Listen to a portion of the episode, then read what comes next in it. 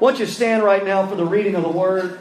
A lot of graduates in Discover Life, and we had a, a big pastor's breakfast this morning that was just spectacular. Thanks to all our volunteers that made that happen, and it was great to have all our guests at pastor's breakfast. God's doing some great things here at Light Point, and I'm glad that you're on board. We're going to see where this train goes. He's taking us to some great places.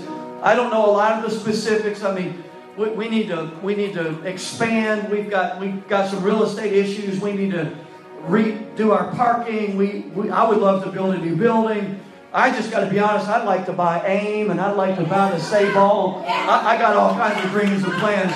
I don't know where God's going to take us exactly, but I do know we're going somewhere.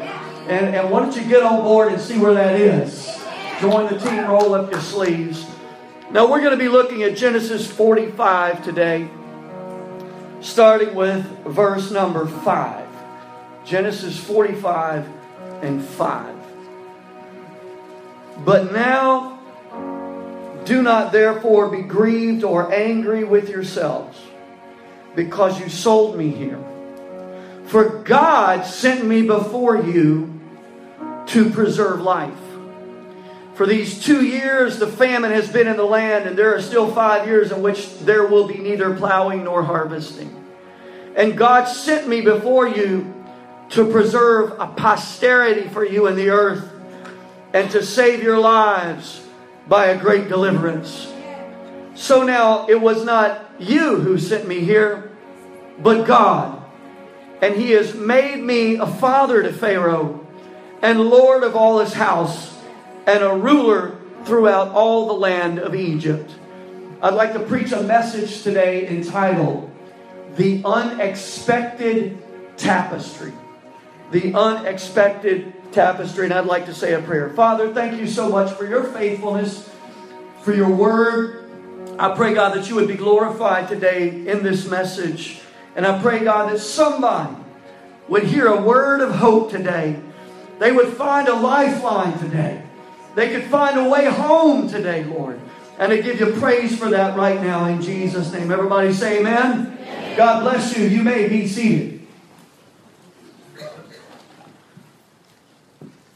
This is the story of Joseph. And Joseph's story culminates with a revelation he's had about how he got into Egypt. He even repeats this emphatically in Genesis chapter 50. To Joseph, this was a core truth that he discovered. He told his brothers essentially, What you did to hurt me, God used to bless me. He realized God did great things with and through the awful circumstances into which he had been thrust. The Hebrew language paints Joseph's statement like this My brothers, you wove evil into the tapestry of my life.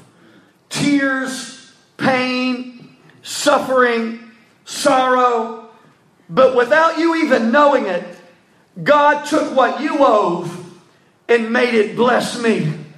It became an unexpected tapestry. It's like one of those pictures that you look at and it's got a picture hidden within it.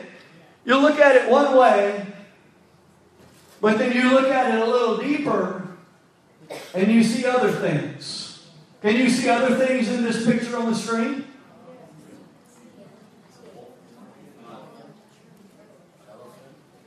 Elephant, lion, monkey, it, it's a forest, right? But is it really? I got another one here. Check this one out. You look at it one way, and you see something, but you look a little deeper. Do you see the zebras, the lion. Look at it one way, it looks like something. You look at it a little deeper, you see something totally different. I'm telling you, our God has this problem. He thinks he's God. He's omniscient. He's omnipotent. He, he's omnipresent. And because of this, he has this uncanny, unmatched ability to take the very same circumstances the devil brings against you and do something that nobody expected and turn it into something absolutely beautiful, absolutely stunning. God knows how to bring the best things out of the worst places and weave an unexpected tapestry. Let's take a, a closer look at Joseph's life. Let's look at it a little deeper. At one time, Joseph was the youngest son of his father, Jacob, and the only child of Jacob's favorite wife, Rachel. Later on, she would have Benjamin. Laban tricked Jacob into marrying Leah, Rachel's sister, first, and then he was able to marry Rachel. And while Leah, his least favorite wife, had six boys, Rachel, his favorite wife, had none. She was barren for many years. Then the Bible says in Genesis 30 22 that God opened Rachel's womb and she became pregnant and gave Jacob a son, Joseph. Now, during all the years of Rachel's barrenness, while Leah was having all these boys, the Lord was working on Jacob. By the time Joseph was born, Jacob had changed significantly. He walked differently. He walked with a limp because he had a God encounter and God touched him. God's going to give somebody an encounter today. God's going to touch somebody and they're going to walk out of here differently than they walked in. God changed Jacob, changed his name from Jacob, which means supplanter or manipulator, and changed it to Israel, which means a prince with God. Jacob had started to walk in his calling as a patriarch. He, he was the namesake for the nation of Israel, the one through whom the Abrahamic blessing would be passed on from generation to generation. Joseph was raised by a man who had become a mighty man of God. All of this was part of the tapestry of Joseph's life. You see, Joseph's brothers were raised by a low down dirty, rotten scoundrel, that manipulator, a liar, a backstabber, a betrayer. And they had gotten their moral compass from this man named Jacob. But Joseph got his moral compass from Israel. And the eight older boys noticed how Jacob treated Joseph differently, treated him with respect, and offered him favor. And they were jealous. Now, this jealousy was all part of the tapestry of Joseph's life. Their jealousy turned to hatred. They wanted Joseph to just go away. So they began to plot this wicked scheme. Evil is what Joseph called it. They conspired against him. And this conspiracy was woven into the tapestry of Joseph's life. They sought to kill him. There was another thread that was woven in. They threw him into a pit. There again, another thread in the tapestry of Joseph's life. It was Reuben's idea to put him there. The Bible says Reuben intended to go back and return him to his father. Now, we're not sure what Reuben's motives were. Maybe it was good intentions. Maybe it was just to manipulate his father to try to get some favor out of his dad for rescuing Joseph. Nevertheless, it was yet another thread woven into the tapestry of Joseph's life. Judah suggested they sell him to some slave traders that just so happened to be passing by. This was another thread. He was sold into Potiphar's house. Yet another thread. He was lied on by Mrs. Potiphar. Yet another thread in his story. He was put in prison because of Mrs. Potiphar's lies another thread. He interpreted dreams for the butler and the baker, yet another thread. Those dreams came to pass, and for two years he was overlooked, underestimated, forgotten about in prison, yet another thread. Pharaoh began to dream. The butler suddenly remembered Joseph when his soothsayers couldn't interpret the dreams. And Joseph comes in and interprets Pharaoh's dreams. Yet another thread. And finally, after years and years, Joseph was elevated into the palace where he ended up saving his entire family and actually the rest of the world. God took his brothers' jealousy, their conspiracy, their homicidal tendencies, and wove his plans and purposes through all of that into the tapestry of Joseph's life. He took Reuben's selfish suggestion, why don't we leave him in the pit? And Judy's, uh, Judah's greedy idea, why don't we sell him and make some bank off our brother? Why just leave him to die in a pit when we can make a few bucks off of him? And God used that and wove it into his plans and purposes and into the tapestry of Joseph's life. He took Mrs. Potiphar's lies and moved Joseph where he needed him in a prison. And he took the butler's forgetfulness and used it for Joseph's benefit. You see, God was working out a greater purpose and an unexpected tapestry was being developed. God was setting it all up for something good, something that nobody saw, and something that nobody could have ever expected. Can I tell you something? God knows how to take the threads of evil that have been woven into the tapestry of your life and do something that nobody expects. What the devil meant for harm, when it looked evil, when it looked like disaster and tragedy, rest assured, God is working behind the scenes and weaving an unexpected tapestry. Give him some praise right now. Thank you, Jesus. Woo! Now, it was unexpected to everyone except God. I love Jeremiah 29 11. For I know the thoughts I think toward you, says the Lord. Thoughts of peace and not of evil. The King James puts it like this to give you unexpected end. In other words, to give you a future and a hope, one that God expected. Nobody in the situation expected it, but God expected it. I serve a God who knows how to give you a future and a hope that nobody saw coming. If they just looked at the raw material, it looked like a disaster. At first glance, it looks like something that is ruined. But God knows how to take the very same weaving the disaster and flip it around and turn it around and turn it into something amazing. Hallelujah. Hallelujah.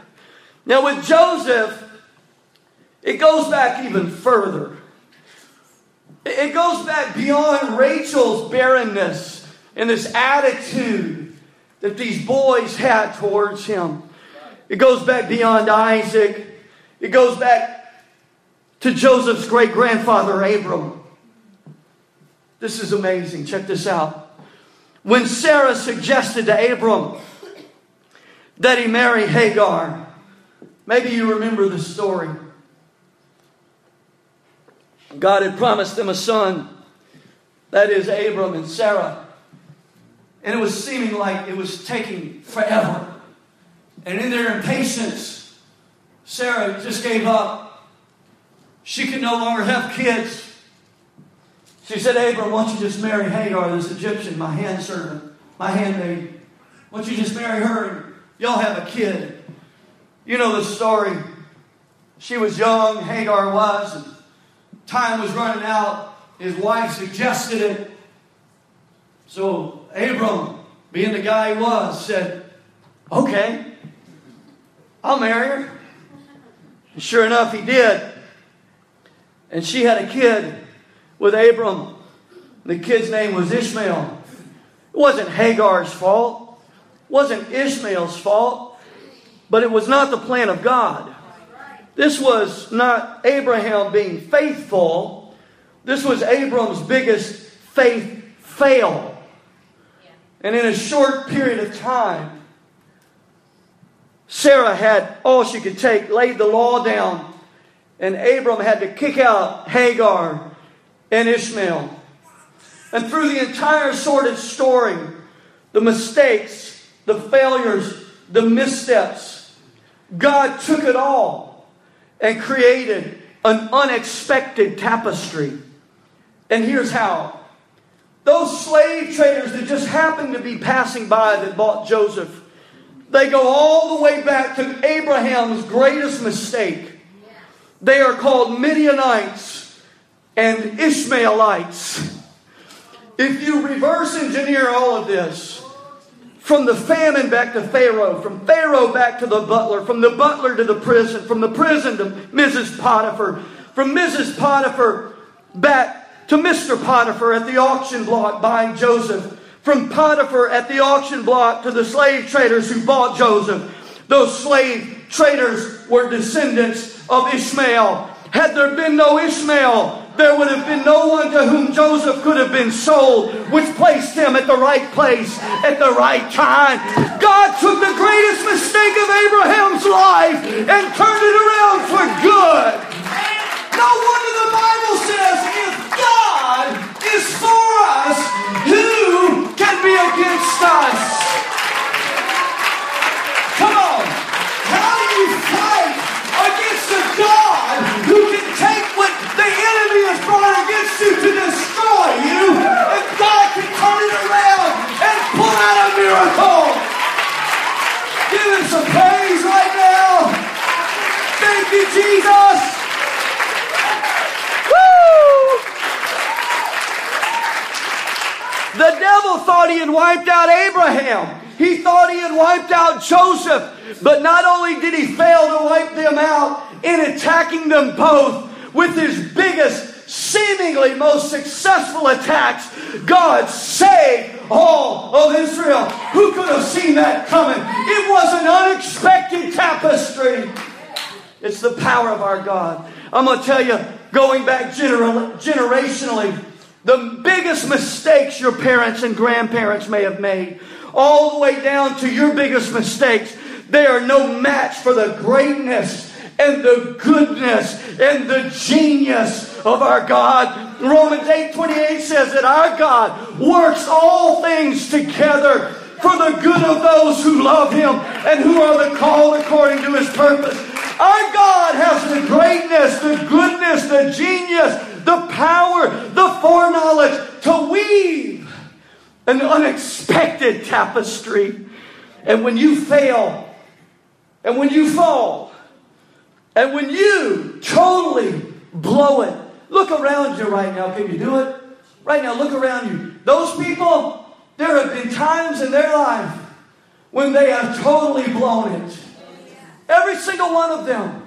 You look at them, you say, that can't be the case. I'm going to tell you, it is the case. I'm not a prophet from the Lord today to tell you this. I'm just going to tell you because I know people. They made a disaster of some things at times. Every single one of us. So when you blow it and when you when you mess up, when you fail, when you fall, when it's your own fault, like Abram, or maybe it's others' fault, like Joseph, God knows how to turn it around. He knows how to use the very threads the enemy has sewn into the tapestry and turn it into something absolutely beautiful. What I am telling you is this with God for us, who can be against us? When God is for you, you cannot lose. You cannot be defeated. You cannot be overcome. You're a child of the living God who created the heavens and the earth. You stand in faith. You look the devil in the eye and say, I may be down now, but baby, I'm coming up. Though I fall, yet shall I arise. Come on, give me some praise. We serve a good God. We serve an awesome God. Woo! Mm. Valerie and I went on this road trip. We just got back from Kansas City, and we decided to drive it, and we decided to take the back roads. Me and Mama, you know, my fellow empty nester, my fellow grandparent, we decided to take the back roads. And so that's exactly what we did. We went up through Natchez, and Valerie got on the phone somewhere between Bastrop and Pine Bluff, Arkansas. And we were following directions from her phone, but she was on the phone. You hear what I'm saying? And so we'd pass something up. She's like, oh, wait a second, it's rerouting. I don't know. I don't know what's happening. What's it? Where do I go? The next thing I knew, it was dusk. And, and, and we we crossed over the Arkansas line, and as soon as we crossed the Arkansas line on this whatever road we were on, the middle line disappeared. Well, it disappeared on that road. And, the trees were hanging over, man. It looked like, you know, Red Riding Hood's forest. And, and, and, the sun was, was going down, but I couldn't see anything. I couldn't see the line in the middle of the road. And half the road became a dirt road in Arkansas. And I'm thinking to myself, wow, I thought Louisiana had bad roads. This is atrocious. Like, this is incredibly awful. I had to slow way down. I'm just trying to stay on the road. She's like, speed up. I'm like, I can't even see the road, honey. And I don't want to get on the dirt part, like spin off and try to overcorrect. So I'm just trying to just trying to make it. We finally made it to a dirt road, but we ate at little stops like John's Hamburgers and uh, these little stops along the way. And we passed some cotton fields. Now we live down here in the deep fried dirty south. You don't see cotton fields as much. You see more sugar cane. We're from North Louisiana, so this was like old times. Like, check it out. Check out the cotton fields. And we stopped and we snagged a picture at the cotton field. And we actually went out there and picked a little cotton, right? Sorry, Mr. Farmer. Forgive me, Lord, but like I guess we sold some cotton. We didn't mean to. It was just we just got, you know, we just were tempted beyond what we could. Anyhow, we took the cotton. Valerie took it. Y'all pray for her. And uh, she was thinking about planting it in our yard. She was looking it up. How do I plant cotton? And they said, You can't plant cotton. It's against the law to plant cotton if you're not a cotton farmer, sanctioned person, authorized person to do so. And the reason why is because what you're going to hear in this next story. Vance Havner, in his book, It Is Toward Evening, tells the story of a group of farmers who were raising cotton around Enterprise, Alabama when out of nowhere, the devastating boll weevil invaded the crops. These men had put all of their savings, dedicated all of their fields, and set all of their hopes in cotton. And then the boll weevil came. Before long, it looked as if they would go bankrupt. The farmers decided since we can't plant cotton, let's plant something else. One of them had a good idea. Let's plant some peanuts. Amazingly, the peanuts brought them more money than they would have ever made raising cotton. Not only did they get out of bankruptcy, they got rich.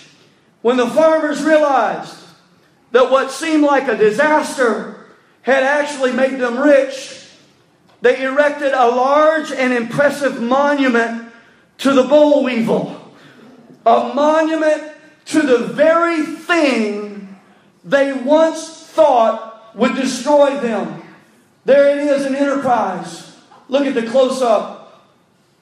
A nasty boll weevil being adored and worshiped because it made them see things a little differently.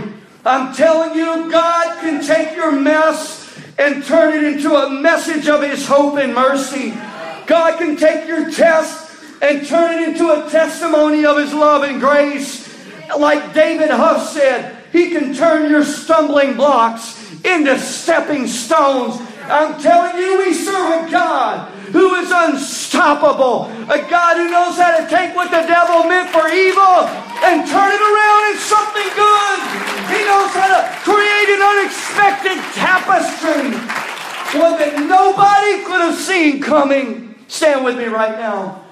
I want to challenge you today to walk in faith, knowing that God's going to work something incredible out of your particular situation, your mistakes, your failures, what the enemy brought against you, what he may have done in your life. Listen, when Jesus was hanging on the cross, it looked like all hope was gone. I mean, no disrespect. No disrespect. No disrespect. but out of just reality. What looked like, hey, God can work something awesome out of it, whatever's going on right now, too, amen? But what God, when, when Jesus was hanging on the cross, what looked like an absolute fail. Paul would later say, This is the power of God unto salvation. Hallelujah. Can you give him some praise right now?